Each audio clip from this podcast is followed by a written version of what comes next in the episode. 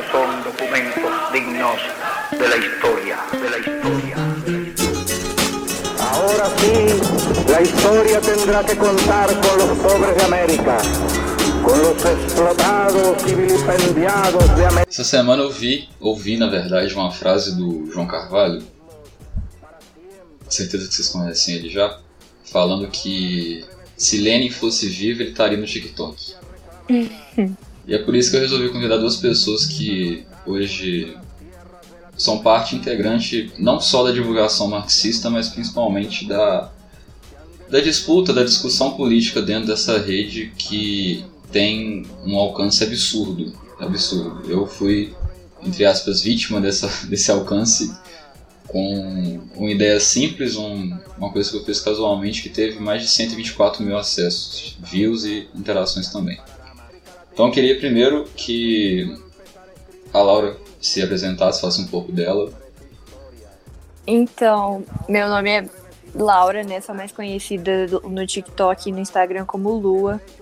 É, eu sou. Eu tenho 17 anos, eu tô no terceiro ano do ensino médio. Sou militante secundarista de uma organização da juventude, né, do Partido Comunista Brasileiro. E faço conteúdo no TikTok mais voltado para humor e sátiras, assim, para um público de esquerda, né? Majoritariamente esquerda radical. E é isso. Perfeito. João também presente, por favor. Tá, eu sou João Herbela no TikTok. Todas as minhas redes sociais é arroba João Herbela, tudo, tudo comum assim. E é isso, tenho 19 anos, já já sou formado, espero um resultado aí para passar na faculdade, se ela não fechar com o governo Bolsonaro, né? Mas enfim, ah, é isso, cara, basicamente. Não tem muito que, que me apresentar tanto, não.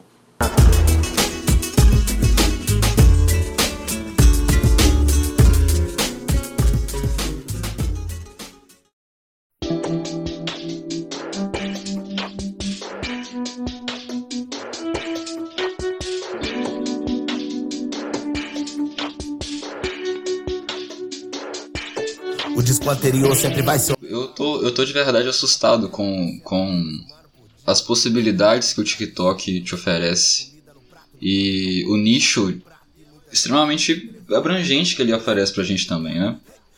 Eu sou muito novo na plataforma comparado a vocês e meu alcance também é muito menor comparado a vocês. Inclusive o João ontem alcançou a marca de 100 mil, né? Seguidores. É, mas eu vou pedir pro pessoal parar de seguir, mano. Não, não quero não. Você não tá afim? ah, cansei, cansei.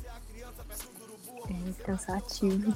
Pois bem, nesse ponto que eu queria começar a discussão é que é o seguinte.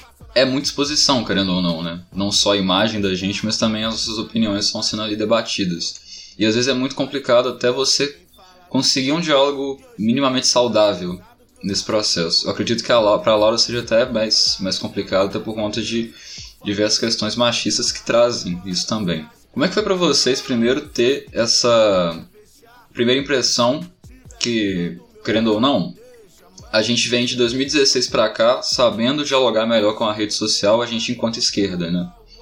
Não é à toa que a gente chegou um pouco atrasado nisso. Hoje a gente tem uma, uma bolha de esquerda muito mais consolidada dentro desse cenário e principalmente mais bem articulada de como conversar e como debater.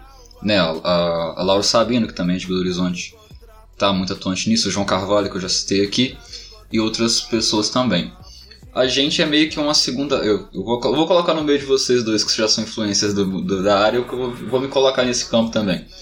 Mas a gente é meio que uma segunda leva dessas pessoas que vão trazer um, um conteúdo de esquerda ou mesmo marxista para poder confrontar e disputar esse espaço.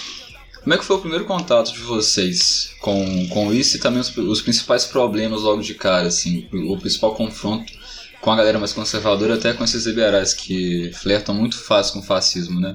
O que que pega? Eu fazia TikTok, tipo assim, normal, né? Postava de vez em quando e tal. E aí, uma vez eu postei um TikTok falando que, tipo assim, se uma pessoa X não quer ficar com uma pessoa preta especificamente para ela ser preta, era racismo. Assim como se você fala pra uma pessoa trans que você não quer ficar com ela porque você é hétero, isso seria transfobia. E eu fui cancelada no TikTok. A galera não gostou nada do que eu falei. Realmente, eles acharam assim um absurdo. Se sentiram ofendidos. A galera se sentiu muito ofendida. Eu acho, né, muito porque uma, uma grande parte das pessoas se identificou com aquilo que eu falei. E hoje em dia, ser, tipo, taxado de racista, transfóbico, homofóbico e papapá é uma coisa inaceitável, né? Tipo assim, você não quer fazer parte dessa galera preconceituosa, porém você também não está disposto a entender as raízes de onde é que isso vem. E... É, é, é, aquilo, né? A galera tá mais preocupada com, abre aspas, um cancelamento, como se isso fosse coisa de, de cancelar, né? E não uma questão muito mais séria do que verdadeiramente com as pessoas que estão sendo oprimidas, né? Sim, pois é. As pessoas da internet não querem que você se arrependa do seu erro, não querem que você repense, não querem que você entenda por que você errou, mas nesse caso uhum. eu realmente não acho que. Não, com certeza. É, eu ia falar aqui até porque eu já, já fiz acho que um, mais de um vídeo falando sobre isso também. Sobre até quando eles criaram aquela rede de, de super héteros que vinha com referências neonazi, os caras 4. Uma espécie de forchan meio a brasileira, né? Uhum. É. É, assim, no, os caras eles têm um comportamento muito, muito forte, né? Eu diria que tem vários setores na internet que a gente pode ter. Tem ali o gabinete do ódio bolsonarista, tem ah, os ANCAPs, os liberais, os neonazis, assim, tem, tem de tudo na, no portal do inferno que da direita no, na internet, né? E, e assim, e não só isso, né? A gente, a gente se lida com uma milícia digital. Você falou, tipo, de ontem, da, da marca que eu cheguei e tal, eu fiz uma live, a live caiu três vezes, e, e não só isso, mas eu vejo muita gente da, da esquerda sofre muito com denúncia, sofre muito com perseguição é, nas redes sociais, de buscar calar, cair vídeo, tudo isso. É, e, então, tipo assim, existe uma organização realmente de buscar derrubar a gente, tentar calar a gente, tentar de toda forma impedir que, que os nossos pensamentos avan avancem de alguma maneira. Inclusive, Sim. eu sempre tive medo dessa exposição, até porque eu, eu, eu moro no Rio e, e eu, eu falo assim, daqui a pouco o Milico vai, vai vir aqui me, me pegar, mas assim, tudo uhum. certo, a gente... Vai caminhando. É, é, a gente vai lutando, né? A Laura passou por isso recentemente, né, da, um vídeo dela é, duplicado, né, com um, um cara trajado de roubos militares falando sobre chacina do Jacarezinho. Sim, mas isso acontece toda hora, né? Tipo assim, pelo menos dois vídeos meu por mês, às vezes mais, são considerados de, de violação das diretrizes da comunidade do TikTok, né? E uhum. aí eu fico bloqueado no tempo de postar, às vezes dois dias, às vezes quatro dias, às vezes uma semana, às vezes assim. E aí vai variando, né? E eu acho engraçado, porque, tipo assim, nos nossos vídeos, fazendo críticas a essas pessoas, são violação das diretrizes da comunidade, mas, né, falar especificamente que a chacina de Jacarezinho foi só uma faxina não é violar as diretrizes da comunidade. Então, a gente lida muito com esse tipo de problema. A gente lida muito com pessoas que, tipo assim, é, às vezes não sabem do que, do que, que a gente está falando. Eu recebo muitas mensagens de ódio ao comunismo, de demonização ao comunismo e ao socialismo, e na maioria das vezes as pessoas nem sabem o que é comunismo, né? Eu sempre pergunto assim nos comentários para um ou outro o que é comunismo e só vem com definições rasas que estão aí tipo, no Google ou uma definição. A galera costuma muito confundir comunismo com citações bíblicas, né? Eu acho isso engraçadíssimo.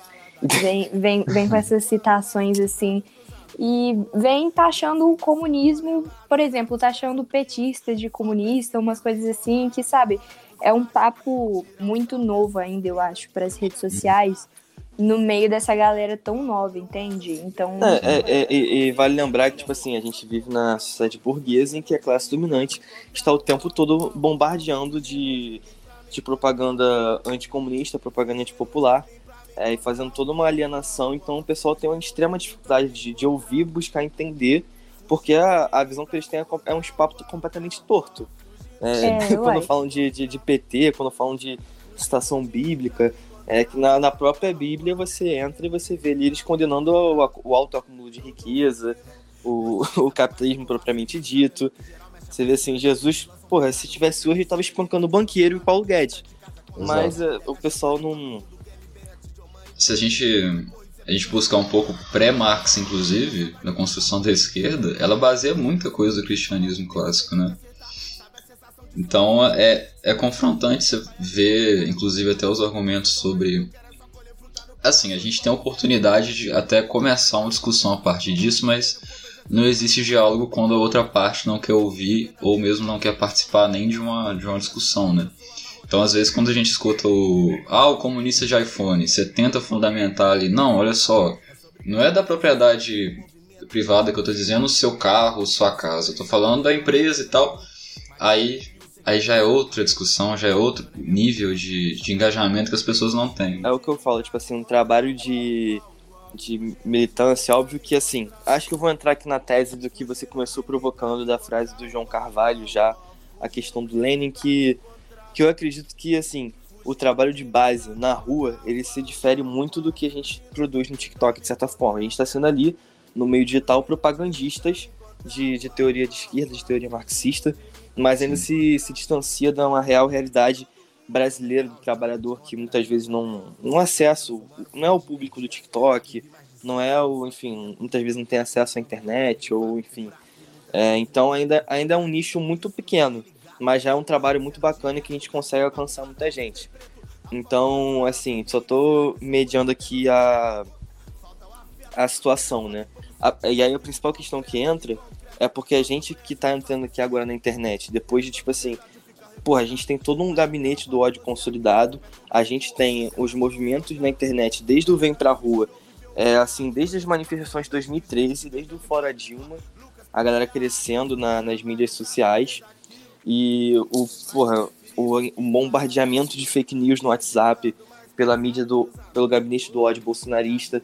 Então você tem uma organização, uma estratégia ali, como eu falei, uma milícia digital muito forte, direitista, de extrema direita, bolsonarista, também liberal e, e tudo isso, além das próprias redes sociais, das mídias sociais, elas trabalharem de forma que são né, empresas do, do capital, tá ligado?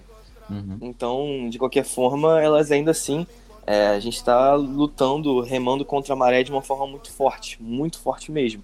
E Sim. a gente também sofre muitos ataques. Então, o que eu sempre preguei, desde que eu entrei lá no, no TikTok, na, nas redes sociais, foi sempre de uma, de uma criação de estratégia, de saber se se organizar, porque acho que isso é, é muito importante, né, a questão da organização política, de maneira a conseguir se, se entender e usar aquele, é, essa mídia que a gente tem, que muita gente está tá alcançando um público novo e a gente está tendo um alcance que a esquerda, talvez nacional, nunca teve, é, porque, porque o TikTok ajuda muito nessa questão de, de viralizar e tudo mais. Uhum. E a gente saber usar da, do engajamento, da mídia, tudo isso para conseguir se organizar e talvez até mesmo conseguir se juntar para viralizar assuntos que a esquerda nacional está se mobilizando, é, por exemplo, vacina, é, a questão da, da, fome no Brasil, questões assim muito altas e que a gente pode sim usar das mídias sociais para dar muita atenção para isso, sabe? Eu acho que, que tipo, se eu já vi é, lives de gente do TikTok que conseguia ter um engajamento na, na live, uma visibilidade, que eu via deputados de esquerda e lideranças pequenas, não lideranças grandes, né? É, não tô falando de um Lula, nem um Boulos, assim, enfim, mas lideranças menores, assim, mais regionais, de município, estado, não tinham e um TikToker ali do, de esquerda tava tendo. Então, assim, uhum. é uma parada que eu, que eu, que eu penso que, que pode ser muito agregadora, ainda mais com, com a visibilidade cada vez mais crescendo, de maneira que, pensando em toda a comunidade do, do Left TikTok, que, e, e eu tô pensando como não o meu público, o público da, da Laura, público de, de mais gente, mas sim todo mundo unificado, chega, acho que bateu até 100 milhões de visualizações no, no TikTok, a hashtag. Sim, quando a gente vai colocar lá nas, na, na edição de descrição, sempre aparece uma estatística junto, né? E até é surpreendente você ver como que tem, tem público que quer ouvir, ou mesmo quando quer debater, Mas é desse debate que a gente, a gente consegue botar a ideia, né? É, e é pensar que a gente junto, a gente pode ter, chegar em, em massas de milhões de pessoas. E que uhum. isso pode influenciar e dar um, pelo menos um empurrãozinho, e muitas vezes levar as pessoas pra rua para realmente reforçar o que eu falei do trabalho de base. Porque no TikTok, ainda mais numa rede de, né, de mídia que, que você só tem um minuto limitado para poder falar, Agora eles até expandiram, né? Agora tem. Você pode mandar até vídeo de 3 minutos. Mas ainda assim é muito pouco pra gente discutir o que a gente tem que discutir. Mas ainda assim é um, é um meio do qual eu acho que, que aí sim Lenin poderia se usar também como uma estratégia de, de empurrar o trabalho de base, de empurrar aquilo de, de converter poucos em poucos e também conseguir levar o público unificado de, de vários criadores para realmente se interessar e realmente querer vir para a luta também, realmente se interessar e ir junto, ir para um, uma manifestação, ir junto ir para um protesto, ir junto entrar em um movimento, se organizar e, e se inspirar, tá ligado? Sim. Com certeza, né? Até porque, tipo assim, acaba que para difundir essas ideias para jovens, enfim, fazer, como você falou, tipo, um trabalho de base diferente do que a gente faz na rua, acaba sendo que, tipo assim, uma é uma das nossas únicas opções, né? Até porque a gente não tem lugar de fala, a gente não tem voz nas mídias tradicionais, né? Tipo assim, as pessoas adoram falar que que, tipo assim, em países socialistas é que rola censura e papapá, papapá, mas a galera se esquece de que, tipo assim, no meio de um Brasil desse, nós também somos censurados, tá? Uhum. Não, tem, não tem pessoas radicais de esquerda é, na televisão, não tem muitas matérias sobre isso nos jornais, nas revistas e tal. Até fazer um parêntese bem, bem pragmático sobre isso, que é contemporâneo, que acaba sendo uma coisa que a gente aqui no podcast aborda muito pouco, mas eu acho que é importante colocar também que, assim, acompanhando o noticiário, o noticiário alternativo, alternativo da mídia alternativa, né, a mídia independente, e do noticiário Globo News, o, a BBC, a CNN brasileira, que seja, eu achei muito interessante, até nesse calor tá falando, que você tem uma narrativa, por exemplo, com os conflitos Israel-Palestina, agora. Em todo momento, não é na mídia tradicional, eles não falam sobre palestinos. Eles falam abertamente, eu acho que é até engraçado como que parece que existe uma cartilha para ser dita quando existe esses confrontos, né? é o grupo radical extremista terrorista do Hamas. Não existe civil por trás do, do bombardeio. Inclusive, eu não vi nenhuma sequer nota que Israel bombardeou um, um prédio que só tinha imprensa. E depois soltou uma nota justificando o, o, a, o ataque porque o Hamas se esconde atrás da imprensa. E a gente, e assim, a mesma mídia que não fala sobre isso Inclusive é bem importante falar isso também. Se você não se posiciona, mesmo ciente do problema, você está sendo conivente. E quando você é conivente, você está sendo aliado de alguma forma daquela narrativa. Não fala sobre isso, mas da mesma forma vem falar sobre alguma fake news da Venezuela. Com certeza. Ou de Cuba, ou de, de onde quer que seja. Até do Brasil é, de seis anos atrás, do PT. Essa grande instituição comunista que a gente tem aqui. Mas Laura, por favor, perdão te interromper. Não, difícil. E, e é só isso que eu queria dizer, porque, tipo assim, a galera sempre se esquece que tem pessoas de extrema direita falando nessas mídias tradicionais e abertamente, tipo assim. E nós não temos essa visibilidade na mídia porque não simplesmente não somos bem-vindos, sabe? Isso é uma coisa que, tipo assim, é o que você já tinha falado antes, já tinha pontuado. Existe uma demonização e uma propaganda muito caricata sobre o comunismo, sobre o socialismo, é, que são proporcionadas pela mídia tradicional e até mesmo pelas redes sociais, porque, né, querendo ou não, o controle de toda e qualquer mídia está na mão da burguesia, que, né, são os nossos inimigos, logo não faz sentido que eles. Então, obviamente, não faz sentido que eles nos deem voz para falar nesses espaços. Então, assim, acaba sendo uma conquista muito grande e é o que você já havia dito, né? É, é uma uhum. propaganda muito caricata e demonizada em cima desses governos e desses países socialistas e comunistas. Então, assim, e a galera de hoje em dia é extremamente influenciada pela mídia. Então acaba que, sabe, é muito difícil você encontrar alguma coisa, uma informação é, sobre os lados da esquerda radical ou simplesmente é, uma informação que está contradizendo a direita ou o centro-direita, né? Qualquer coisa do tipo. E assim, a gente encontra exemplos disso de, em relação a, a várias situações. Esse aí que você já falou sobre o conflito palestino-israel. A gente tem também o foguete que a China lançou.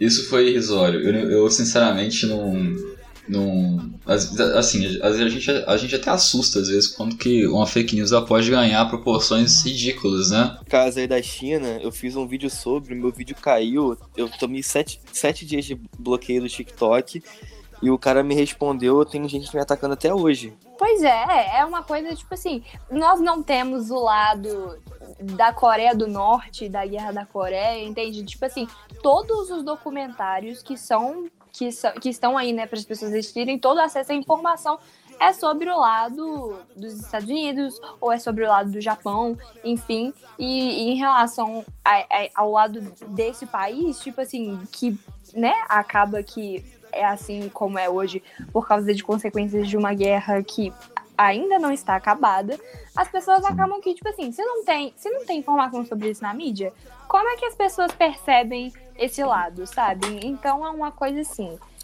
né? A gente fala sobre isso numa, nas redes sociais, que é o espaço que a gente tem para falar sobre isso. E aí a gente cai, a gente é banido, a gente sofre uhum. ataques. Então, assim, é como você falou, né? É uma remando contra a maré, uma maré muito grande.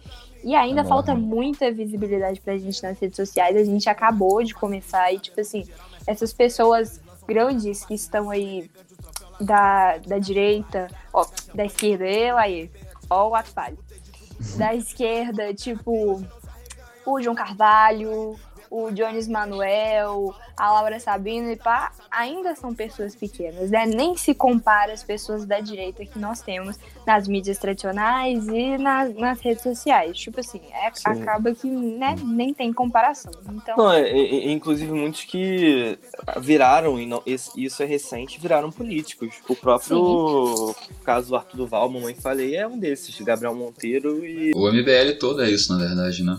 Ele começa como um movimento apolítico, liberal, que está ali por conta de uma mobilização política, a política, que eu não entendi muito bem até hoje. É, o, o MBL, né? ele, ele surfa na... É, é um exemplo de liberalismo que ele surfa na onda do capital, né? Quando Sim. é o momento precioso de você ser golpista e é necessário que você seja golpista pro, pro capital continuar andando, ele tá lá super é, fora Dilma e tudo mais. Quando é necessário eleger um proto-fascista pro poder, eles também são bolsonaristas. Quando uhum, já tá é fora de onda, difícil, né? aí é um. É, aí é uma terceira via, é o Danilo é. Gentili. Nossa, né? gente, essa história do, do, Danilo Gentili.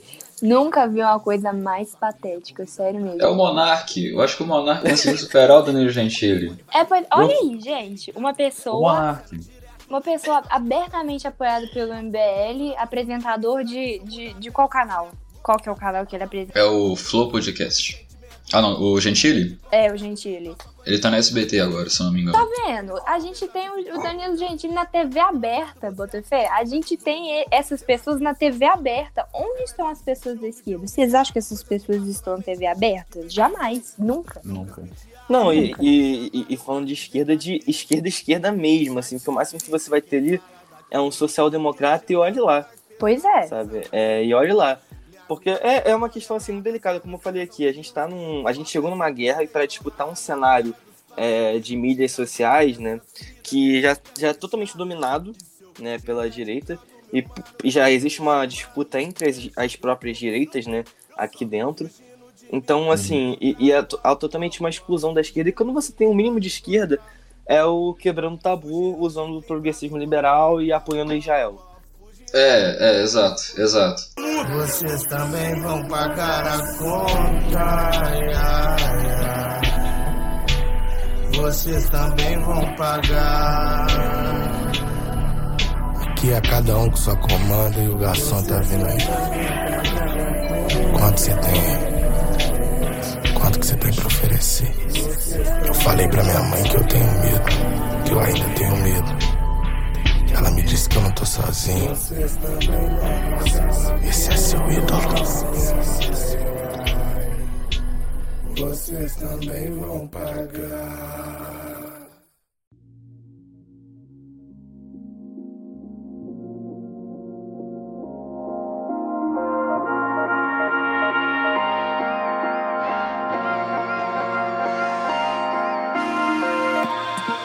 Queria trazer outro ponto antes da gente entrar nisso, que é o seguinte.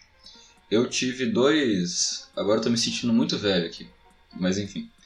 Cara, eu tive calma. dois momentos. Só tem dois É, anos não, a é- mais. É Calma. Às vezes é assustador. Mas... Na minha época, Na minha época.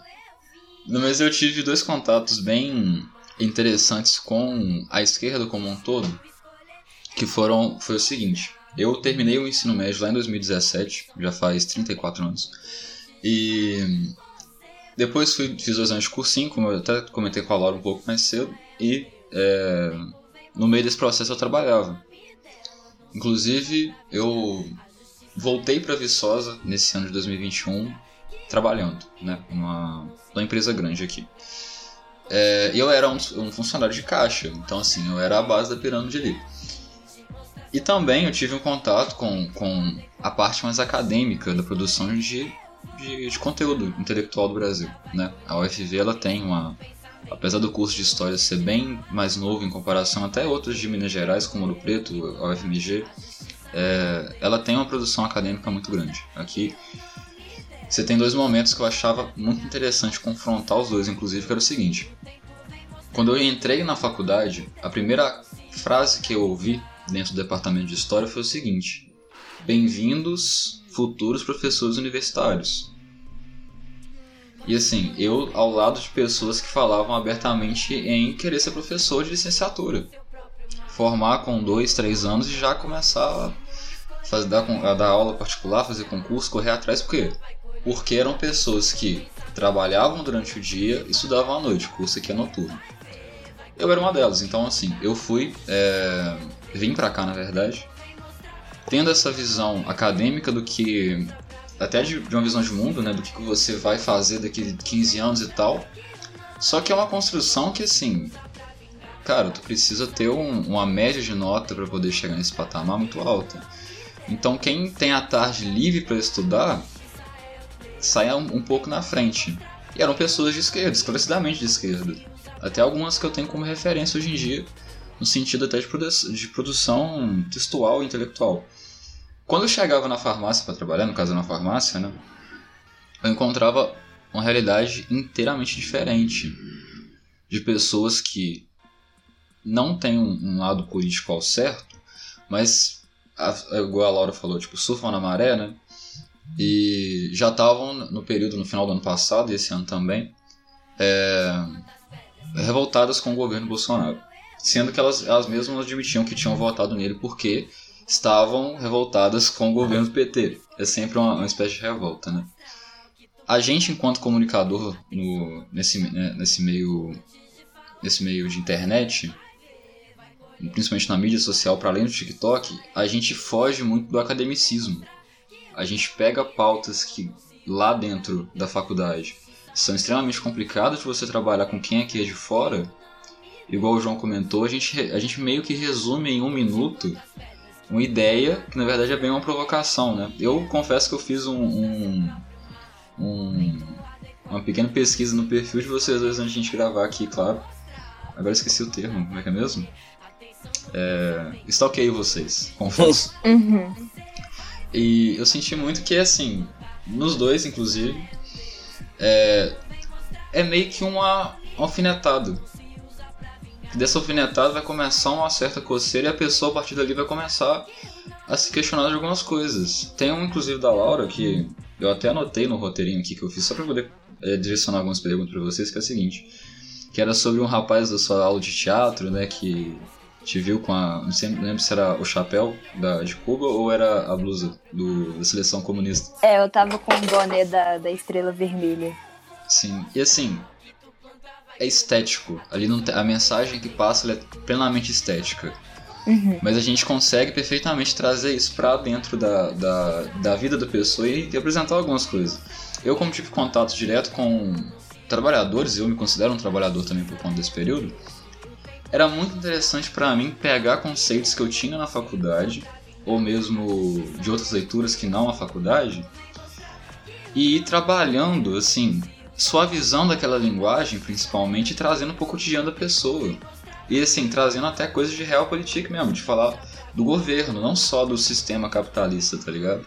Tô dando todo esse contexto para perguntar o seguinte: como que é para vocês às vezes pegar esse conteúdo que às vezes é até muito complicado até da gente trabalhar? Eu brinco que eu, eu comecei a ler o Capital, eu tinha 15. É, e aos 16, quando eu terminei, eu simplesmente falei assim: é, eu acho que eu vou passar a minha vida inteira lendo isso aqui sem entender tudo. Porque é, é extremamente abrangente até hoje. E realmente todo, todo por ano eu leio ele, tá ligado? E às vezes eu tenho percepções de, de sociedade de mundo que eu não tive antes, mesmo relendo e relendo relendo.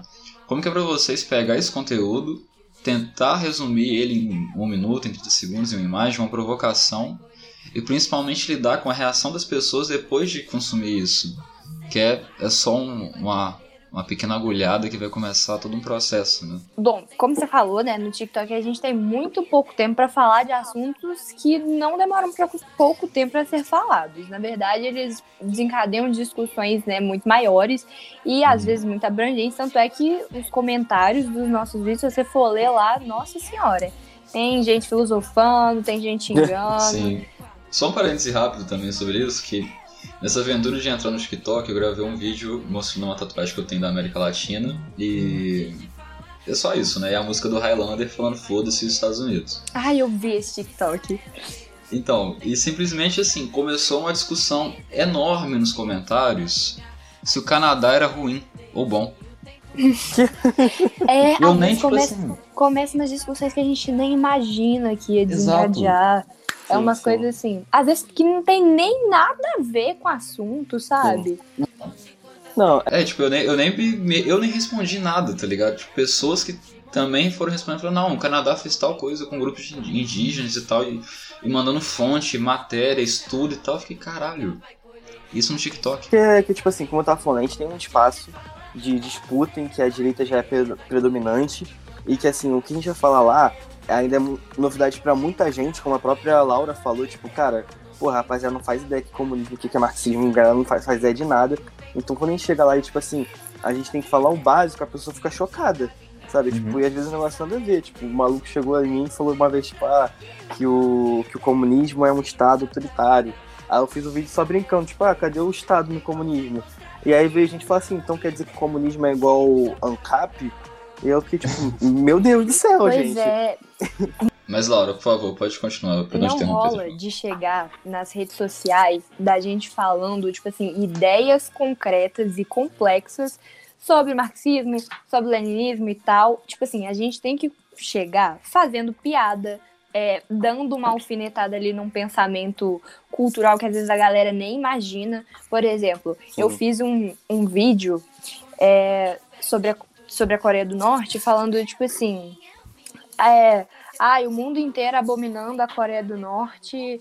é, e aí os Estados Unidos falando, ah, vai tudo de acordo com o plano, depois da Guerra da Coreia. E isso que vai fazendo as pessoas que, tipo assim, não pensam nesses pontos, sabe? Começarem a se interessar, e aí vem gente procurando, tipo assim, ai, me indica um livro sobre isso, me indica um canal sobre isso e tal, porque, tipo assim, essas coisas, por exemplo, dados e estatísticas que são chocantes, às vezes que a galera não, não sabe sobre países liberais, a gente trazer em vídeo, isso desencadeia muito a, a curiosidade da galera de pensar, tipo, ah, pois é, né? Realmente, por que que isso é assim? Por que que não tem, por que que eu não vejo gente falando é, sobre o lado de países como Cuba, como o Vietnã, sei lá, em- relação a essas guerras, sabe? Eu acho que é uma coisa muito mais de dar alfinetadas em assuntos amplos Sim. e que estão culturalmente enraizados na cabeça das pessoas por causa da mídia, por causa dessa propaganda caricata, né? E aí, daí, tipo, deixar as discussões correrem, assim, porque é como você falou, tipo assim, a gente tem um espaço muito curto. E acaba que esse conteúdo, se a gente for falar sobre uma especificidade, a gente vai ter que alcançar um público-alvo muito pequeno e que na maioria das vezes, tipo assim, não vai chegar na timeline dessas pessoas, né? Porque nossos vídeos podem chegar na timeline de qualquer um. De uma pessoa que não entende nada de política, de uma pessoa que é de Sim. esquerda radical, de direita radical e tal. Então, assim, é uma coisa, como você falou, a gente tem que começar é, alfinetando ali, trazendo um pensamento pra galera que a galera, tipo, não pensava muito, às vezes fazendo piada, às vezes fazendo uma sátira. Às vezes, É. simplesmente falando, por Uhum. exemplo, eu fiz outro vídeo trazendo uma estatística, né? Falei que o índice de, de desenvolvimento humano de Cuba tá acima do brasileiro. E aí, a galera ficou tipo assim, não. Surtada. É, surtada. a galera falou, não, isso é mentira, não sei o que lá, isso é fake news e tal. E tipo assim, na verdade, isso é um dado que tem que ser oficializado pela Organização das Nações Unidas e tá em qualquer lista de índice de, de desenvolvimento humano dos Cara, países aí, velho. Foi o, teu, foi o teu vídeo que apareceu um nerdola lá cabaço, tipo assim, recosturou e falou: Não acreditem na, nas informações que vêm de um país autoritário. Foi isso? Essa, né, essa narrativa Foi. bem, bem bolsonarista, inclusive, Bem né? bolsonarista. Tipo, aí você fica se desvalidar o tema que tá ali. E o argumento dessas pessoas é o seguinte: você não pode acreditar é, nos dados de um país que tem um governo que controla toda a mídia, que tem um governo que controla toda a informação que circula nas mídias e nas redes sociais daquele país. Aí você vira e fala pra, pra essa pessoa: olha que engraçado, você acabou de descrever o que os Estados Unidos faz, não só dentro do país deles, como no mundo inteiro. Aí Não, e detalhe, que esse- esses dados internacionais de, de índice não, não vem só de Cuba, tá ligado? Não é tipo Cuba que fala assim, ó, a gente tá ótimo aqui, valeu. Fé. Pois é, pois é, entendeu? E aí a galera fica tipo assim, ah não, mas Cuba controla todos os dados, todas as informações do, do, do país, então não tem como confiar em nada. Aí você se pergunta, e tem como confiar nas informações de todos esses países liberais que mostram números, nossa, revigorantes e tipo assim, caralho, você aplaudir o governo, sendo que Uhum. esses dados são divulgados, por exemplo, pelos Estados Unidos, que controla basicamente não só o país deles, mas como todos Muito os além. outros países. É, Sobre isso até tem duas recomendações que são bem legais, que é uma a entrevista do Roda Viva do Leonardo Padura, que assim, o Roda Viva, ele é o, o, o que a gente está falando de mídia tradicional, ele é basicamente um pilar fundador dessa mídia liberal brasileira, né? Paulista, inclusive. Tem diversos, diversos questionamentos que eles levantam para ele e ele traz de volta, sabe? Que eu acho interessantíssimo. Que acaba que a discussão sai da, de Cuba e vem pro Brasil. E outro, um mini documentário que tem disponível no YouTube também sobre aquela fake news do corte de cabelo único na Coreia do Norte. pois é. Ah, eu, eu acho que eu já vi esse documentário, talvez. Que é incrível, incrível. Tem, ele só tem em, em inglês, mas assim, é de fácil compreensão. São dois caras da Austrália que fazem ele. Não, perfeito. Mas seguindo a, a questão aqui do, do TikTok que a gente tava falando. Cara, é, é um espaço muito pequeno, por isso que eu valorizo muito, é, muitas vezes, o espaço que a gente tem de, de outras mídias, né, também, é, pensando na criação de conteúdo no geral. Não só no próprio TikTok, poder abrir ali as lives e poder expandir muito mais o assunto e ter um, um diálogo maior, né, com, com as pessoas e, e- e responder as dúvidas delas. Mas também nos próprios, né, outras mídias como o, o YouTube, principalmente, né, que acho que, que aí- vale muita, muita visibilidade. Mas como a gente mesmo falou, é, no cenário geral, a gente tá, tá combatendo muita fake news, porque ao mesmo tempo que a gente faz uma provoca provocaçãozinha no TikTok, tá repercutindo bombardeio de fake news no WhatsApp anti-vacina, que também não tem muita não tem muito tempo de vídeo, é só ali uma provocaçãozinha de merda e, e tipo, ah, você vai acreditar na, na China? E aí mete uma propaganda anti-China e ponto final, tá ligado? Mete um Uhum. uma causada e, e é isso. E aí a gente tem que, tipo assim, como eu falei, é, quando a gente tá numa guerra mesmo digital de, de ideias, tá ligado? E é um momento que a gente tem que pensar mesmo na, no que eu mais defendo de, de estratégia. Porque a gente tem a arma na nossa mão, a gente tem um exército que é muito maior que a gente é, contra a gente. Uhum. E, e aí, quando, quando voltando ali, a primeira provocação que você fez sobre a questão de Lenin, acho que Lenin talvez não estivesse no TikTok fazendo as dancinhas ou viralizando nisso, né? Mas acho que todo mundo compreenderia que as mídias sociais, do jeito que elas estão hoje na, na nossa rotina, as mídias tô falando além do TikTok, né?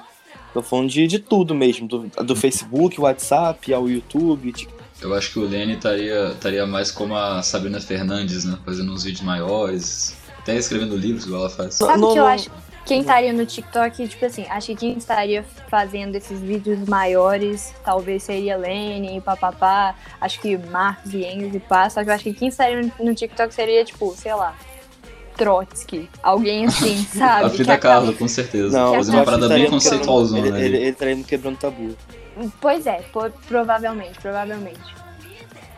Não, mas é o que eu tô falando de, é, de, de compreender a tarefa do trabalho de base, realmente da, assim, do classicão mesmo, de, da rua, do povo estar lutando pelos seus direitos, né, pela, os sindicatos, as greves, os movimentos, e entender a bomba que as mídias sociais elas podem ser utilizadas como impulsionamento dessa propaganda, tá ligado? De mais uma, além dos jornais alternativos que a gente tem, também saber utilizar de forma estratégica as mídias sociais é, de forma que a gente também consiga passar essas ideias. E eu falo assim, tipo, a gente tem pouco espaço, mas muitas vezes a gente também nem. Eu diria que. Assim, quando eu entrei pro TikTok, a minha intenção realmente era, era furar a bolha. Era que o, que o pessoal que visse ali, que é da classe trabalhadora, olhasse e falasse, porra, é, não que ele já chegasse com uma foice e martelo na mão, né? Mas que ele olhasse, pô, essa propaganda liberal realmente é uma merda. E a pessoa ir desconstruindo um, um, um pensamento que foi colocado na cabeça dela o tempo inteiro e ela ir saindo daquela alienação que o capital serviu o tempo todo. E vale lembrar que, que assim, é, a gente tem pouco tempo, mas ao mesmo tempo a gente tá num país que a gente tem 11 milhões de analfabetos, tá ligado? Então, tipo assim, é, é impossível a gente falar que a galera vai, que a classe trabalhadora brasileira vai ter que, pra uma revolução, vai ter que aprender de a, a filosofia hegeliana de ponta a ponta, tá ligado? A gente precisa mesmo que a galera é, tome consciência de classe o do mínimo do mínimo possível e tentar levar o máximo que, que a gente possa levar, né? Mas é, é, é- é essa luta. Eu acho que, que o TikTok, como uma mídia de, de muita viralização, mas, mas em compensação pouco tempo, ela é perfeita para fazer esse despertar, esse despertar de opa e, e, e saber encaminhar as pessoas para os movimentos de rua, para os movimentos é, populares, tá ligado? E para outras mídias também, em que a gente possa expandir esses pensamentos. Porra, é, eu tenho uma, uma bibliotequinha de livros que é tipo assim, os PDFs que eu baixei pra, pra ler, tá ligado? Não é nem que, que eu já tenha lido tudo, tipo, li bem pouco ali ainda. O Mas seu eu- Linktree vai estar na descrição do episódio, inclusive, porque ele tem muita coisa Opa, interessante. opa, para além opa, da, da biblioteca, mas também dos movimentos sociais que você apoia. Sim, sim. Ah, é, tem as campanhas de combate à fome, inclusive quem estiver aqui ouvindo, né? É, vale lembrar que a gente está num momento no Brasil que 19 milhões de brasileiros estão passando fome, então quem puder ajudar qualquer dessas campanhas, que são os primeiros links que tem ali, e aí depois vem o link da biblioteca e vem o link do, do servidor Discord que, que eu organizo. Mas é. Mas enfim, falando da biblioteca, eu- o pessoal pede livro, eu falo assim, cara, esses são os livros que eu separei para ler. E já mil pessoas, tipo assim, foram lá e, e acessaram, tá ligado? Então eu falo assim, a gente né, conseguiu democratizar uma leitura que a galera não, não- muitas vezes não, tipo assim, conseguiu criar um interesse através dos vídeos da pessoa querer estudar e, ler, tipo, realmente estudar, tá ligado? Uma, e uma cabeçada de gente.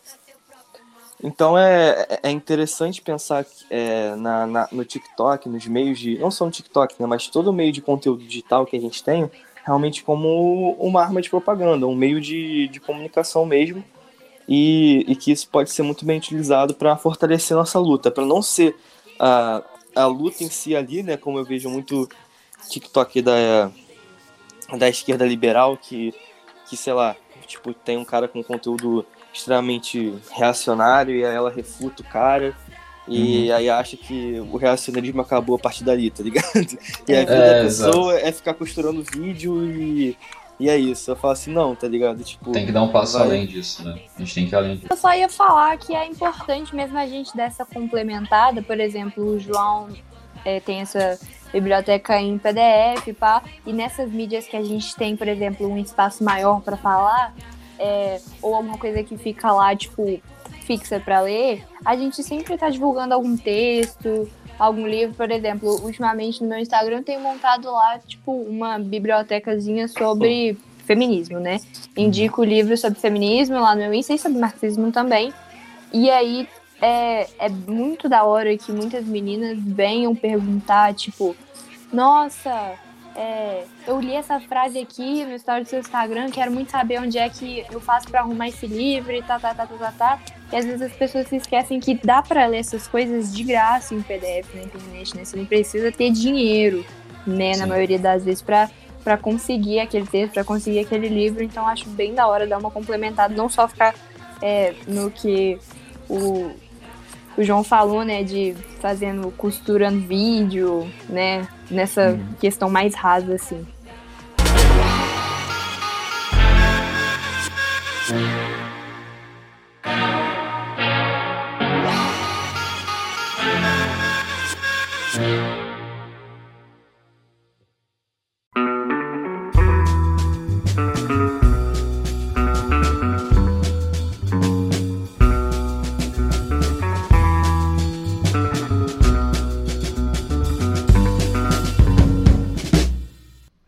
Importante, a, gente, a, a alfinetada acontece, mas o, o, próximo passo é bem importante também, né? Uhum. Eu queria trazer isso para discussão, que é o seguinte.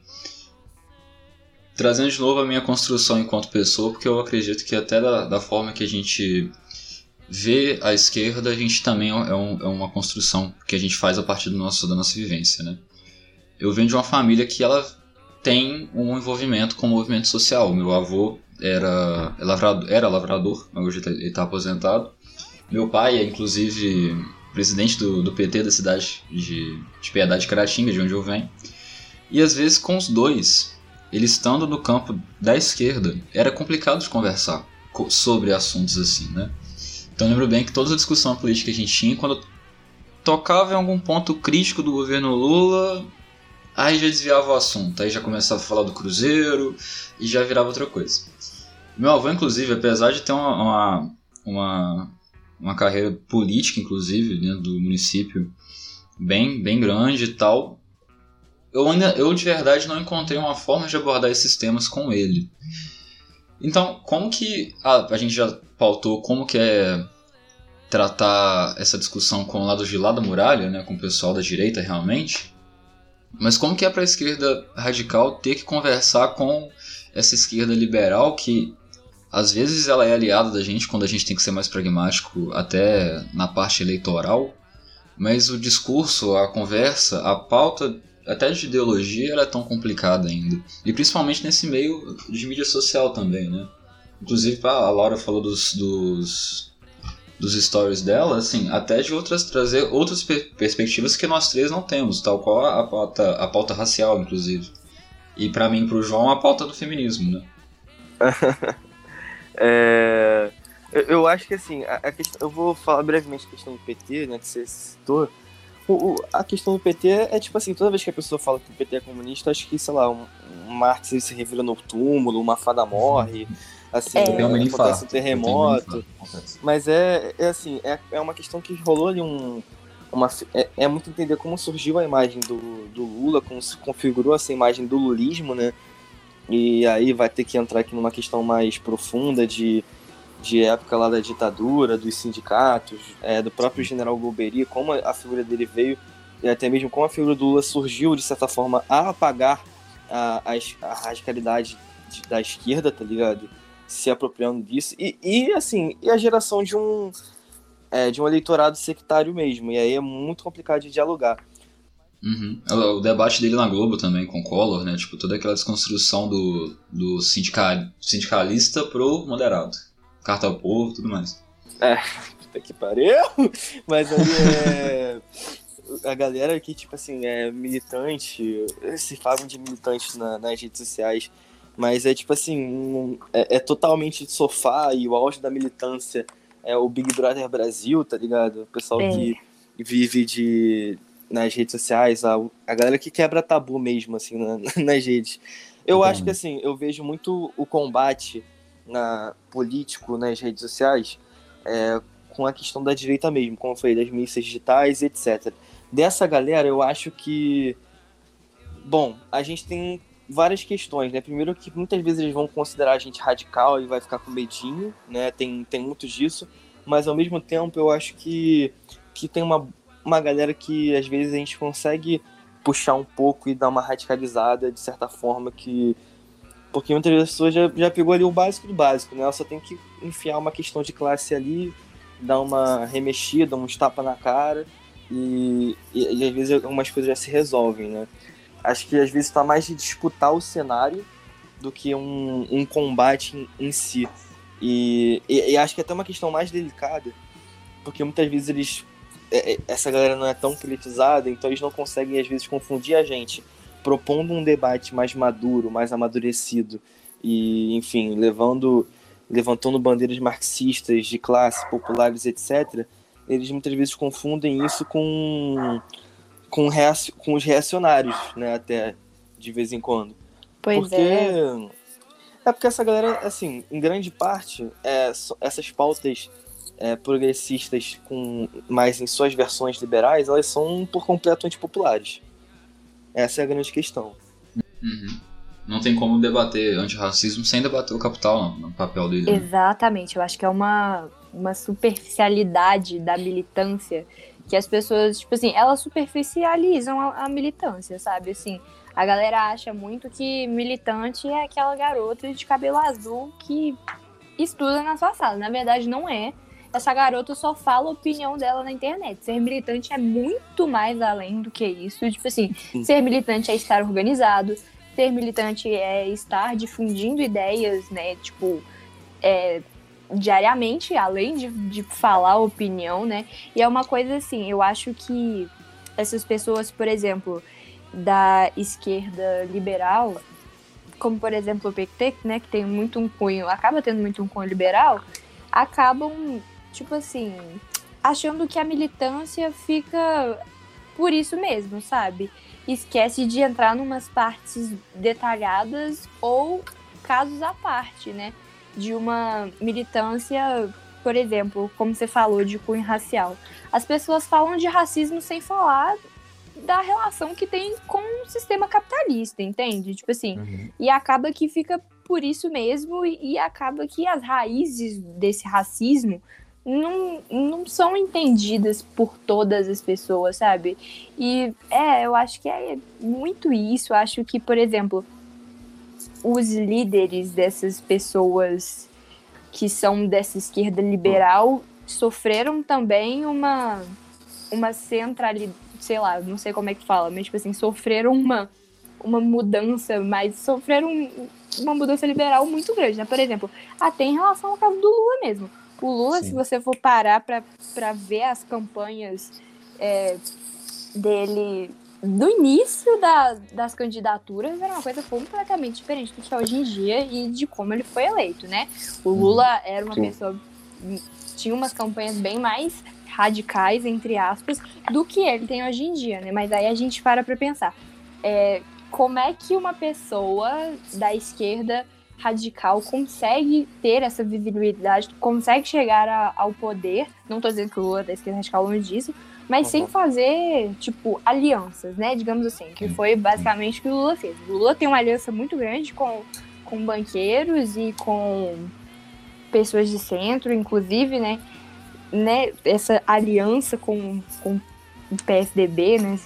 Quando o a MDB Dilma, antigo, o MDB isso, atual, né? É, e é uma coisa assim que a gente tem que parar para pensar, sabe? De onde vêm essas alianças e por que, que essas alianças acontecem? Que acaba que essas alianças que, que vão transformando essa, essa esquerda liberal em mais liberal, mais liberal, mais para lá, mais para lá, entende? Eu acho que é uma coisa que a gente tem que é um, pensar é um, sobre também. Inclusive, inclusive, o Lula tem umas fotos da época de sindicalista radical dele que são incríveis, né? Inclusive uma entrevista da Liz Regina que ela fala sobre o Lula, assim, muito material dos anos, do final dos anos 80 que é é até interessante fazer um paralelo que a gente tem hoje, né? Porque hoje, no dia 16 de. Perdi na data. É, são 16, é hoje é 16 de maio.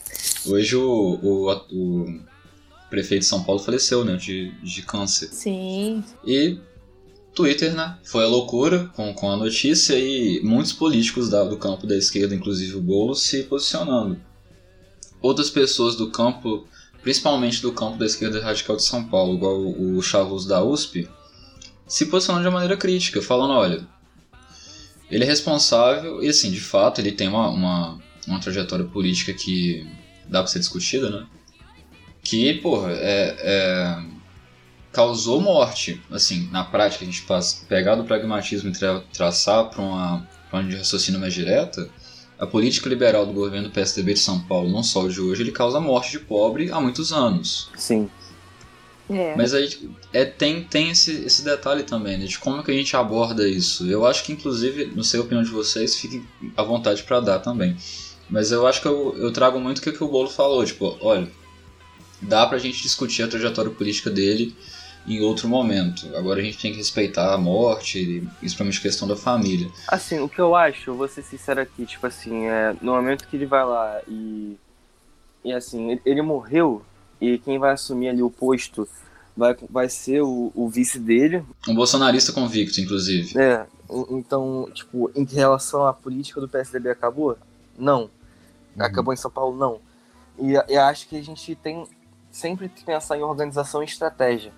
Porque eu não, eu não sinto nada na morte dele, tipo assim, total. Caguei, tá ligado? Tipo, ah, é, desejo que a, que a, família fique bem, né? Aquela, aquela coisa toda.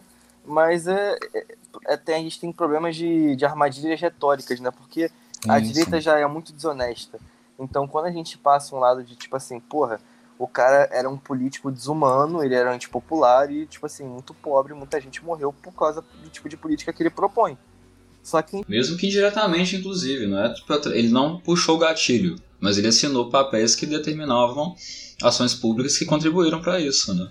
Ciente disso, inclusive. Dominante, num sistema capitalista, com uma classe dominante burguesa, uma mídia burguesa e tudo mais, a gente se passando de. Esse, tipo assim, porra, morreu foi tarde, tá ligado? Foi uma coisa tipo, aí vamos passar com a gente, ah, a gente é antidemocrático, a é. gente é muito radicalizado, a gente é desumano, porque não, não respeita o luto. E, e aí, por isso que eu falo, uma situação muito delicada em que tem que tomar cuidado com, com armadilhas retóricas que, que envolvem isso. E de repente a gente está debatendo de novo a, a, a, teoria da ferradura, né? Nossa, é. essa teoria da ferradura, sinceramente, essa teoria da ferradura, da ferradura. É porque, tipo assim, a gente, por exemplo, nós da esquerda, a gente tem, da esquerda radical, né, a gente tem completa convicção de que nazismo e comunismo não andam lado a lado. Só que. Sequer dialogam, né? Tipo, não tem nada a ver um com o outro. É, e pro, mas para uma grande.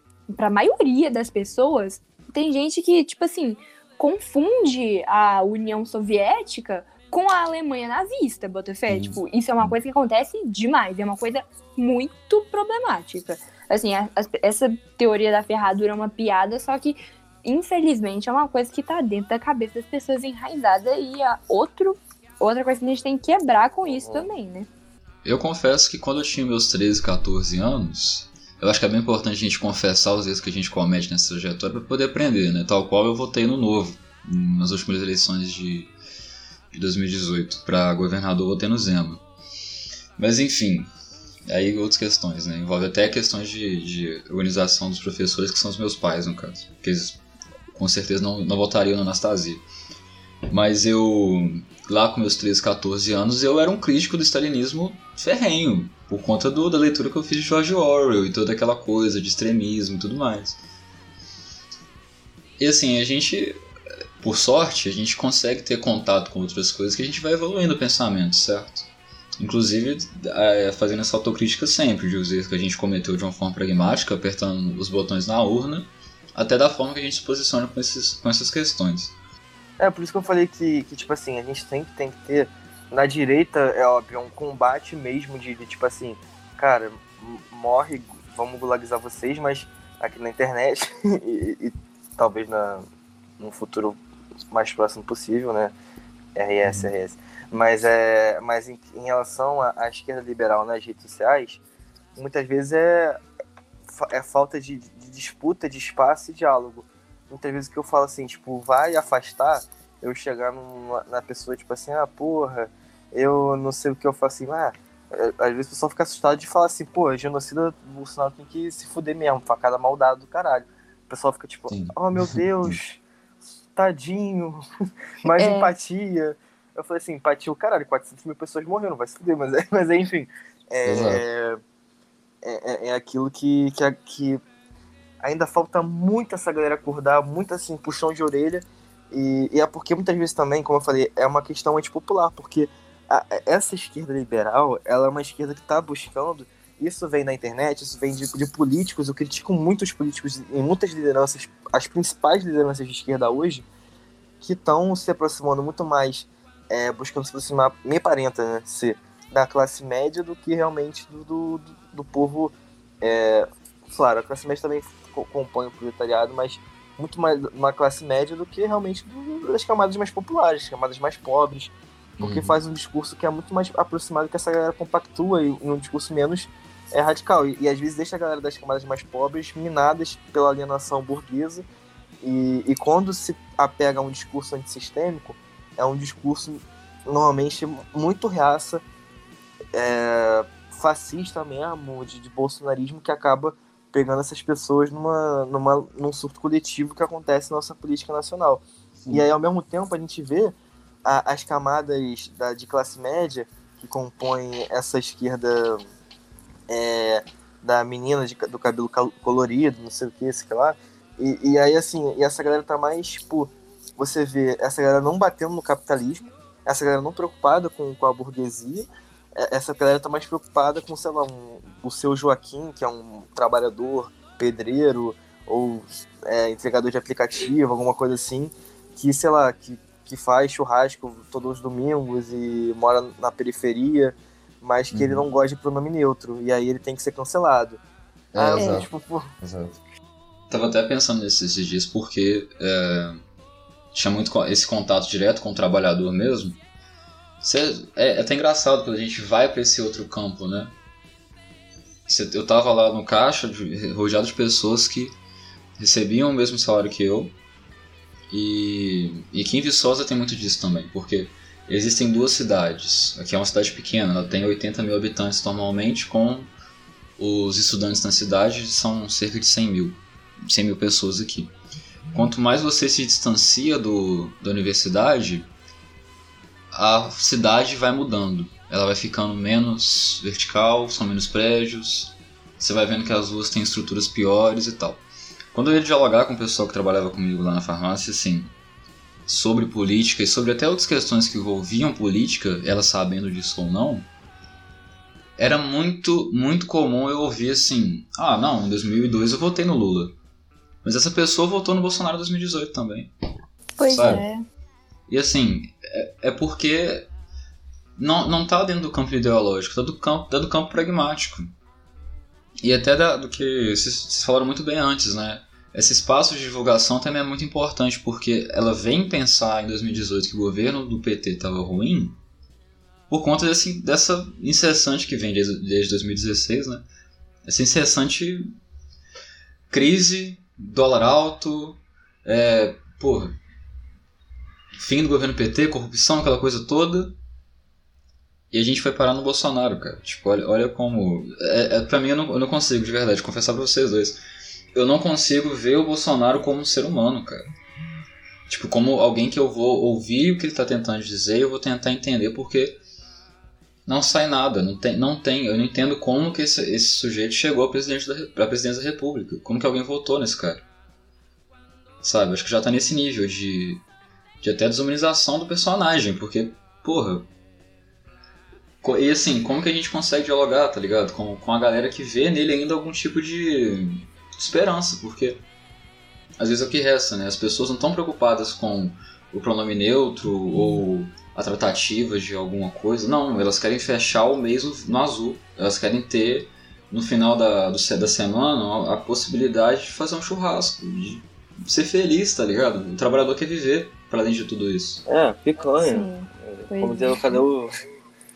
O trabalhador comia picanha, cadê o Zé Gotinha? Uhum. Mas a. Mas a, a, é a grande questão que, tipo assim, a, a, o pessoal tá. Bota. Não, é, o erro dessa esquerda liberal é que eles não entendem, não sabem interpretar ou fazer qualquer tipo de análise de conjuntura política atual. E aí, tipo assim, ah, é, porra, o como eu falei, de novo, o seu Joaquim ali, ele é um fascista nato, confia, pode ter certeza. Uhum, o cara, assim, é. ele, ele, ele é culpado e você avisou e ele é um culpado pela situação, é, é, é ele, é, é ele que está passando fome, é ele que não está desempregado, mas sim, é, boa. É, agora é o, que você, agora que você botou ele do nosso lado, pode ter certeza. Pois tá é, galera, mas sabe o que que pega? É tipo assim, é justamente essa parte de, de centro e esquerda liberal e centro-direita que tá sempre falando, tipo assim, nossa, tem que haver diálogo, tem que haver diálogo, entre dois lados que o diálogo não bate, não vem. É muito claro pra gente, hoje em dia, que não existe diálogo com os opressores, assim, uhum, não adianta a gente querer é, dialogar com uma pessoa que apoia o Jair Bolsonaro até hoje, tipo assim, não que eles sejam os opressores, né? Na verdade, Sim. eles só são peões ali no meio de um jogo que acaba que a burguesia tá oprimindo o proletariado sempre. Mas aí é, é essa questão de, assim, essa vamos prezar pelo diálogo e menos polarização e não sei o que lá, não sei o que lá. E aí a pessoa fala, e por causa disso eu vou votar na Marina Silva, entendeu? A, é, gente sim, não, a gente saiu de merda pra merda também, entendeu? A gente não, não chegou a lugar nenhum, acabou que não chegamos a lugar nenhum. Então, assim, eu acho que o brasileiro, nossa cultura brasileira, acredita muito na benevolência das elites esclarecidas, assim. É, é uma coisa completamente influenciável e é uma, uma questão muito cultural que a gente acredita na benevolência do liberalismo para todos e todas, e é ele que vai nos dar a, a, é, essa oportunidade de crescer. Mas na verdade, não, assim, as pessoas se esquecem que nós vivemos numa conjuntura atual onde um distintivo dá mais medo do que uma arma para algumas pessoas, entende? E aí as pessoas vêm muito culpar, por exemplo, como você falou, é, seu José, que é um trabalhador fascista, ou um policial que tá ali na operação é, daquela chacina do jacarezinho. E aí as pessoas acham que a culpa são dessas pessoas, entendeu? A culpa é de eleitor do Bolsonaro, a culpa é de, de um policial que tá espancando um preto na rua, sendo que, na verdade, por exemplo, esse policial que tá espancando um preto na rua foi treinado para matar este preto na rua. É, é, todo um processo de desumanização desse profissional para ele chegar do jeito que chegou e achar que é assim que é e, e pronto, final, sabe? Na verdade, a culpa, a culpa no fundo não é dessas pessoas, são apenas peões no jogo de dos seus, né, maiores, assim, das pessoas uhum. que, que usam eles para cometer essa, essas injustiças. Então, assim, é uma coisa que a gente tem que pensar sobre. É muito o que a esquerda liberal faz, né? Tratar as coisas com superficialidade. A culpa é do policial que tá ali batendo nas pessoas, entendeu?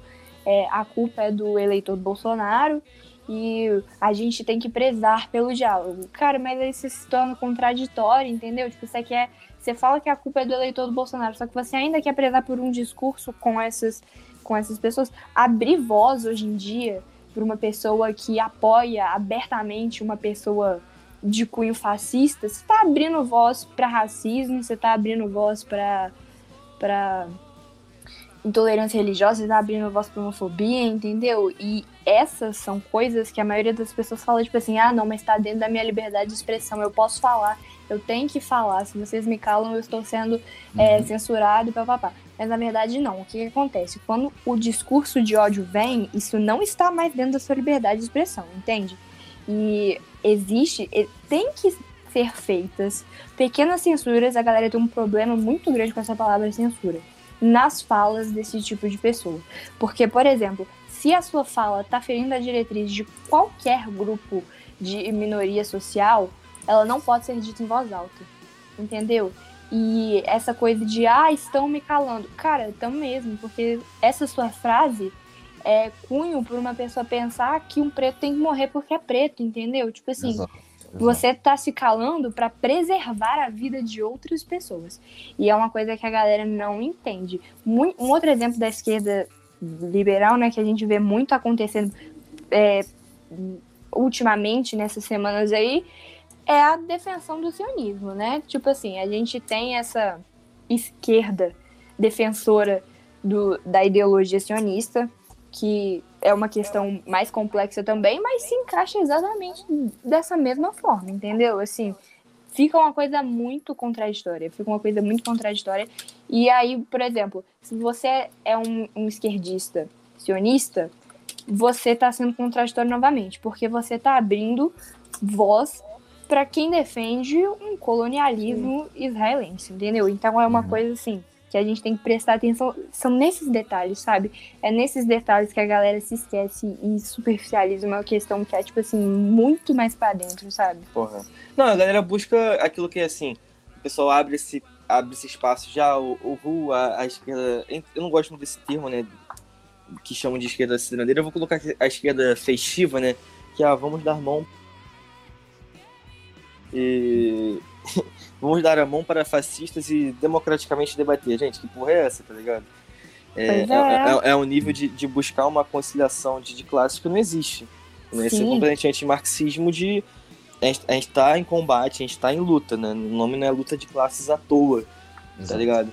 Então, nessa própria questão de luta de classes, a gente tem que entender o papel do de quem é o trabalhador que está sendo alienado pelo capital e, e buscar tirar ele da, da alienação e, ao mesmo tempo, saber combater os verdadeiros inimigos, tá ligado? Sim, Agora, com certeza. então tem uma parada que é, porra, é, é, é- é muito ampla e, e problemática quando o pessoal tá dando voz, mas isso é o que a, que a mídia burguesa busca, né? É o que eu já Uhum. vi, por exemplo, a gente, fala, a gente falou aqui um pouquinho dos TikTokers aqui de, de geral, né? Mas também a gente tá disputando um cenário ali com, com uma galera da, da direita, teve um menino, inclusive, do MBL, que respondeu um vídeo meu, é, comparando, por exemplo, a, a prisão do política do Rodrigo Pilha, que foi o que estendeu a faixa chamando o Bolsonaro de genocida, e que está Uhum. sendo torturado, enfim, é, e a porra toda na cadeia, com a prisão do Daniel Silveira, que ameaçou o Supremo e pediu a volta do Fala, AI-5. E dizendo que o Daniel Silveira tinha o direito dele político de chamar, de dizer que queria a volta da ditadura do militar. É, assim, como, assim é. como eu peço a ditadura do proletariado. Tá Ele tem total direito de ameaçar matar o Senado. Sim, e a com USTF, certeza. né? Sim. Pois é, e essas pessoas acham que, tipo assim, isso é a liberdade de expressão delas. Não, mano, isso não é a liberdade de expressão de vocês. Está Uhum. longe de ser a liberdade de expressão de vocês. Muita gente adora falar, tipo assim, ai, é. Por exemplo, nazista não tem espaço pra falar, mas comunista tem. Entende? É uma coisa que Sim, não tem sim. nem pé nem cabeça, sabe? É uma coisa que tá, né? tipo assim, é uma parada muito bizarra, muito bizarra, entende? E é uma coisa, é na altura do campeonato onde chegamos. Tipo assim, por exemplo, nas eleições de 2018, eu já, eu já achava inaceitável é, uma discussão dar voz a um bolsonarista. Beleza, mas Sim. Ele concorrer já era inaceitável. né? é, exatamente. Mas beleza, estávamos num período de eleições onde naturalmente isso haveria de acontecer em todos os lugares, na mídia, nas mesas de bares, na televisão e papapá. Agora, a gente chegou a essa altura do campeonato, onde nós nos encontramos numa crise que, tipo assim, cara, deixar uma pessoa, deixar um bolsonarista abrir voz de diálogo para um bolsonarista é o que eu falei. Tipo assim, você tá abrindo o diálogo pro fascismo, bota fé. E Uhum. as pessoas que fazem isso estão passando pano pra esse cara, sabe? É uma coisa que, assim, é, é inaceitável, entende? É inaceitável. Por exemplo, uma pessoa que fala, ah, eu não sou racista, só que aí ela anda com pessoas racistas, ela anda com Uhum. pessoas homofóbicas, ela anda com pessoas machistas, abertamente assim. Cara, você também é tudo isso, porque você admite, você tá admitindo isso, sabe? Você não acha tão grave ao ponto de você não É. se afastar. E- Exatamente. E, e o que eu acho que vale salientar aqui, que a gente comentou lá no início, sobre como a esquerda radical não tem espaço na mídia, como ela sempre. A gente tem que deixar claro que o que a gente vive não é uma democracia liberal e sim uma ditadura burguesa, Uhum. e, e nisso a gente não tem qualquer espaço de voz, né? A gente tá sempre remando contra a maré porque a gente não tem espaço de voz de, de compartilhar nossas ideias realmente. O máximo que a gente vai ter ali, como eu sempre digo, é, é no máximo, no máximo, um social-democrata e olhe lá. E aí o que acontece é que, tipo assim, a gente consegue ver um cara claramente fascista, tá ligado? E os caras de- é, é, defendendo o direito de um neonazista se, se, porra, se defender, argumentar. tá ligado? Ssó que a, a, a esquerda radical não pode. Né? O, o nazi pode, a, a, a, ditadura burguesa né? e a, far, a falsa democracia liberal, ela aceita um fascista debatendo, mas não aceita um comunista mesmo, né? Pois é, um cara, um cara verdadeiramente, tipo assim, pode chegar lá um fascista e falar, ah, eu acho que mulher tem que ganhar menos, eu acho que o preto tem que morrer, a polícia tem que chegar matando, e a porra toda, isso super pode agora chegar e falar assim, putz, eu acho que a gente tem que tomar os meios de produção. Eu acho que todo mundo deveria ter comida e moradia, né? Aí, tipo, tem uma pessoa do centro falando assim: Caramba, mas vocês dois são tão extremistas, não é mesmo? Nossa, Nossa que terrível, vocês dois. Não, e, e, detalhe, eu acho que vale. A gente falou um pouco sobre o Covas aqui, vale lembrar que hoje né, ele faleceu e saiu uma matéria na Folha de São Paulo chamando ele de que ele foi um político moderado. Moderado. E, e durante a trajetória dele ele combateu o autoritarismo. Lembrando, assim, não Ai, precisa nem falar de toda a repressão que, que né, das políticas antipopulares, de chegar né, na favela tirando na porra toda. A Os professores, no geral, é espancar professor, chegar em baile funk tacando bomba. Mas uhum. vamos. E, e, mas assim, onde ele combateu o autoritarismo se aliando ao Bolsonaro, é, em boa Sim. parte da trajetória que, que ele teve, tanto ele quanto o Dória. Então, assim, me parece que, esse, que essa frase que a Folha fez não foi nem para dizer que ele era moderado, porque ele depois se distanciou né, do, do Bolsonaro, e aí hoje ele e Dória né, são vistos como esse falso centro, né? Uhum. Mas provavelmente essa questão de chamar ele de moderado é exatamente porque ele concorreu contra o Boulos. Sim, exato, exato, exato. Inclusive, essa narrativa de, de, de centro que se distanciou do Bolsonaro, não pode ser, ser simplesmente engolida, porque o Bolsonaro nunca escondeu quem ele era. Lá nas eleições de 18, até muito antes disso, né, no impeachment da Dilma, do golpe de 2016, ninguém podia che chegar e falar assim: ah, não, mas o Bolsonaro prometeu um liberalismo econômico, um crescimento com Paulo Guedes. Não, cara. Ele é hoje o que ele sempre foi. Pois é, a galera adorava falar que ele não ia fazer o que ele falava. Nossa, qualquer coisa a gente tira ele. Mano, é bizarro é. como o eleitor do Bolsonaro elegeu ele pensando que ele não ia fazer, fazer o que fala. Eu já acho bizarro a pessoa eleger uma pessoa que não quer que faça o que ela diz que, que vai fazer, entende? é um bagulho tipo, não, por que você tá elegendo essa pessoa, cara? E aí eles ainda ficam indignados que ele tá fazendo o que tá falando. Mano, como uhum. assim, sabe? Tipo. Mas o final é sempre uma disputa de narrativas, né, velho? Porque o que vai ficar daqui. daqui. daqui 10 anos e daqui 10 dias, daqui 10 minutos, né? É a história da qual a gente vai contar. Pois é, mano. Tipo assim, as pessoas nunca percebem quando. Eu acho muito engraçado essa ilusão de que eles acham que realmente foi o povo que tirou a Dilma, tá ligado? Sim, cara, exato. Foi, foi junho de 2013, sim, que retirou a Dilma do poder, com certeza. As pessoas nunca percebem quando estão fazendo história, né? Tipo assim, por exemplo, nós vivemos nos novos anos 20. E aí, daqui um tempo, estará nos livros de história a crise dos novos anos 20, sabe? E aí a pessoa vai virar e falar: caralho, nossa, como é que isso? Nossa, história é cíclica, né? Caramba. Pois a gente tá é, tá falando a repetir. E Exatamente. Não, e aí, tipo assim, nossa, sinceramente, gente, a vontade de, de sair quebrando as coisas na rua é muito grande, mais essa cultura brasileira de gostar de uma voz grossa. E de um terno bem polido de um homem branco falando, falando grosso é incrível, né? Gente, a gente tá, tipo assim, numa situação que a gente tem um presidente que recusou 11 ofertas de vacina. Isso aí, assim, eu ainda não entendi porque a rua não tá pegando fogo, tá ligado? Exato. Sim, porque mano, não, sim. Porque ele não eu foi trago... guilhotinado em praça pública. Eu que for de direito questão, democrático é esse, que não se pode tomar meio de produção, não pode ter poder popular, numa democracia que, em tese, deveria ser o poder do povo, mas pode o maluco matar 400 mil pessoas e não, não ter vacina e fazer discurso negacionista. Ah, vai Sim. tomar no cu. Fiquei puto agora mesmo. Fiquei puto, fiquei puto. Vamos à revolta. Vamos à revolta. Eu trago muito a questão latina em pauta por conta da, da, do meu objeto de estudo na, dentro da faculdade, que é a América Latina, e principalmente até da, da ideologia política que eu tenho, que é o, o, o decolonialismo.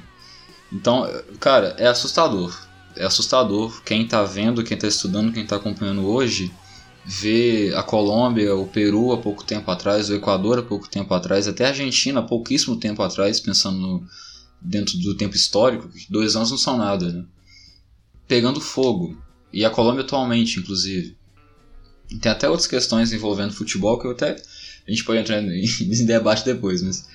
É, os países da América Latina são estão e são reflexo desse, desse, momento, desse movimento político que a gente passou de 2014 para cá, que é essa guinada do, do subcontinente inteiro a um campo mais, entre muitas aspas, moderado, liberal e, e democrático dentro das, dos termos que eles usavam na época. Né? Dá para ver, até por conta de um. O calendário eleitoral desses países é diferente do nosso, né? eles divergem em um, dois anos esses países da América Latina retornando para o campo da esquerda, apesar de tentativas de golpe como teve na Bolívia, né? E sim, o povo colocou de volta o MAS no poder. Não tem nem quem questione isso. Só que a gente aqui parece que está inteiramente anestesiado, né? A, a, normalização dessa cultura de genocídio mesmo, ela tá tão normalizada que às vezes passa despercebido. E eu acho que isso é, é função total da, do, do, papel até de midiático, da forma que a gente debate isso no dia a dia, né? Não, assim, é aquilo que a gente tem, tipo, a, a gente sofreu muito antipetismo, a gente sofreu muito antipopulismo, um movimento totalmente despolitizador, tá ligado? É, é, é um, foi uma alienação antipolítica que a gente passou, principalmente com essa direita liberal do, do MBL, da mídia e dos movimentos é, golpistas, tá ligado? Que trouxeram esses pensamentos. E lembrando que eu tô falando aqui de antipetismo, e o antipetismo já não era um. O petismo por si só já não era radical e estava muito distante de, de ser realmente uma, uma ideia totalmente anti-imperialista, totalmente contra é, nacional e pensando a, a, na América Latina, os caras da 4, estava bem distante de, desse pensamento popular, tá ligado?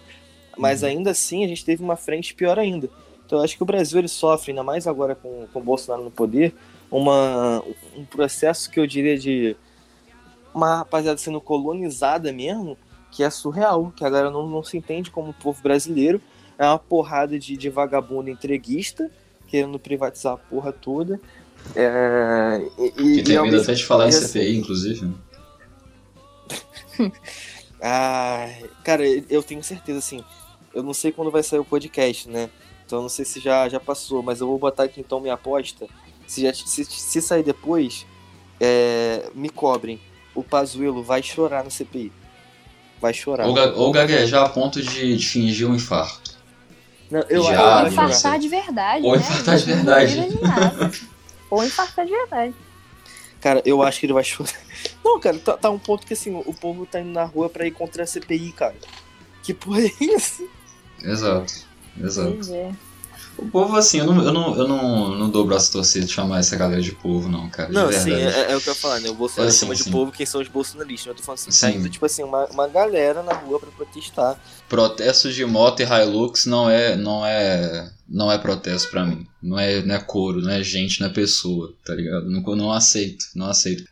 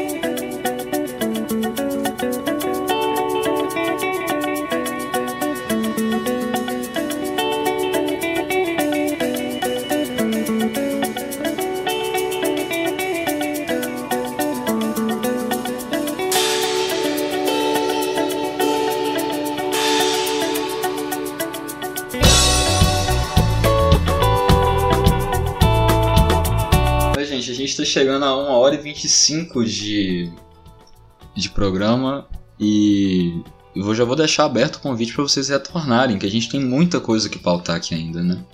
É, Ah, é? realmente. Mas até pra uma questão editorial, eu acho, eu acho melhor a gente parar aqui e depois, eventualmente, continuar. Então eu queria deixar primeiro o agradecimento a vocês dois por ter disponibilizado essa, essa uma hora e meia aqui conversando comigo. Obrigado, né? Por vocês virem, por ter tido essa conversa que foi, foi tão abrangente e principalmente construtiva para acredito que para nós três, né?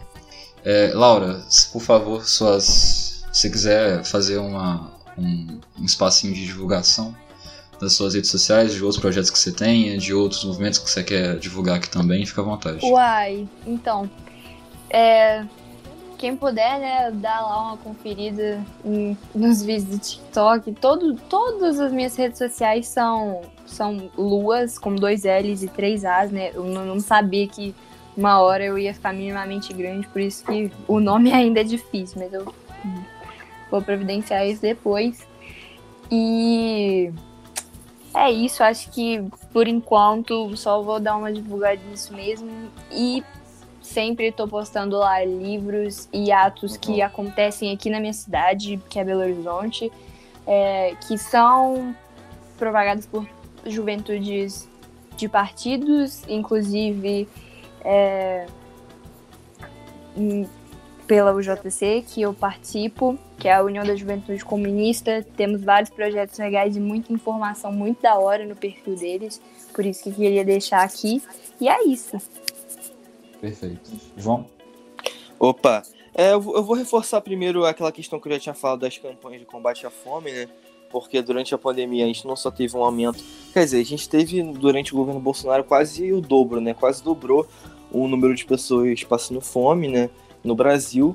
E são 19 milhões, além de que metade do país passa por insegurança alimentar, ou seja, a gente tem 20 mi- quase 20 milhões de pessoas realmente em situação de fome grave.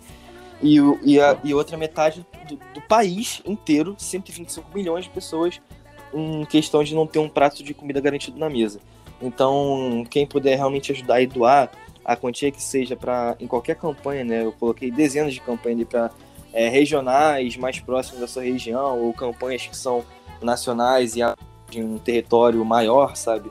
É, e aí vai de vai do pessoal acompanhar, dar uma olhada e ver qual que que tá mais afim de, de doar, né? Mas tem lá várias ah, oportunidades no link que o que o camarada que falou que ia colocar aí na descrição. Né? Além disso, tem a biblioteca. Quem quiser lá dar uma olhada, tem uns PDFs aí para democratizar o, o, atendimento, o atendimento na, é, né, a leitura das pessoas né, e o acesso. E acredito que né, pode passar pro pessoal, né? Pirataria é gostoso demais. E, e assim, tem as minhas redes sociais, né? João Herbela é, com H e dois L's, para quem quiser acompanhar no TikTok. Não me sigam no Instagram, porque não quero, mas podem me seguir no Twitter e no TikTok também. É, assim, não, não tem muita coisa por lá mesmo, não. Eu tô falando assim porque. Enfim, ficar cheio eu fico com preguiça, mas. podem falar, conversar comigo por lá, mas seguir assim eu. Enfim, não, não, não vou me colocar a divulgar, né? Eu falo mais no Twitter e na, no TikTok mesmo, né? O Instagram já é, já é mais a, próximo, assim, já tem muita, muita família ali, eu não, não coloco tanto as minhas coisas pra Eu, eu sinto o mesmo, inclusive eu não divulgo o meu por conta disso também. Mas enfim, cara, obrigado de novo por vocês terem participado. É, vai ter toda, toda a descrição que a gente falou aqui durante o, o programa, vai ter na descrição do programa mesmo. Posso fazer um último pedido então, pros dois? Claro. Pode? Uma recomendação cultural, pode ser qualquer coisa, de livro, filme, música, podcast, álbum, é, sei lá. Fiquem à vontade também, só pra gente fechar a edição. Olha, recomendação cultural, vou fazer o seguinte. É, galera, eu tô lendo um livro que se chama A Mística Feminina. Vou indicar isso aí para as meninas que estão principalmente no terceiro ano do ensino médio e que estão desesperadas para arrumar um namorado. Cara, leia esse livro que você vai entender por que, que você é assim.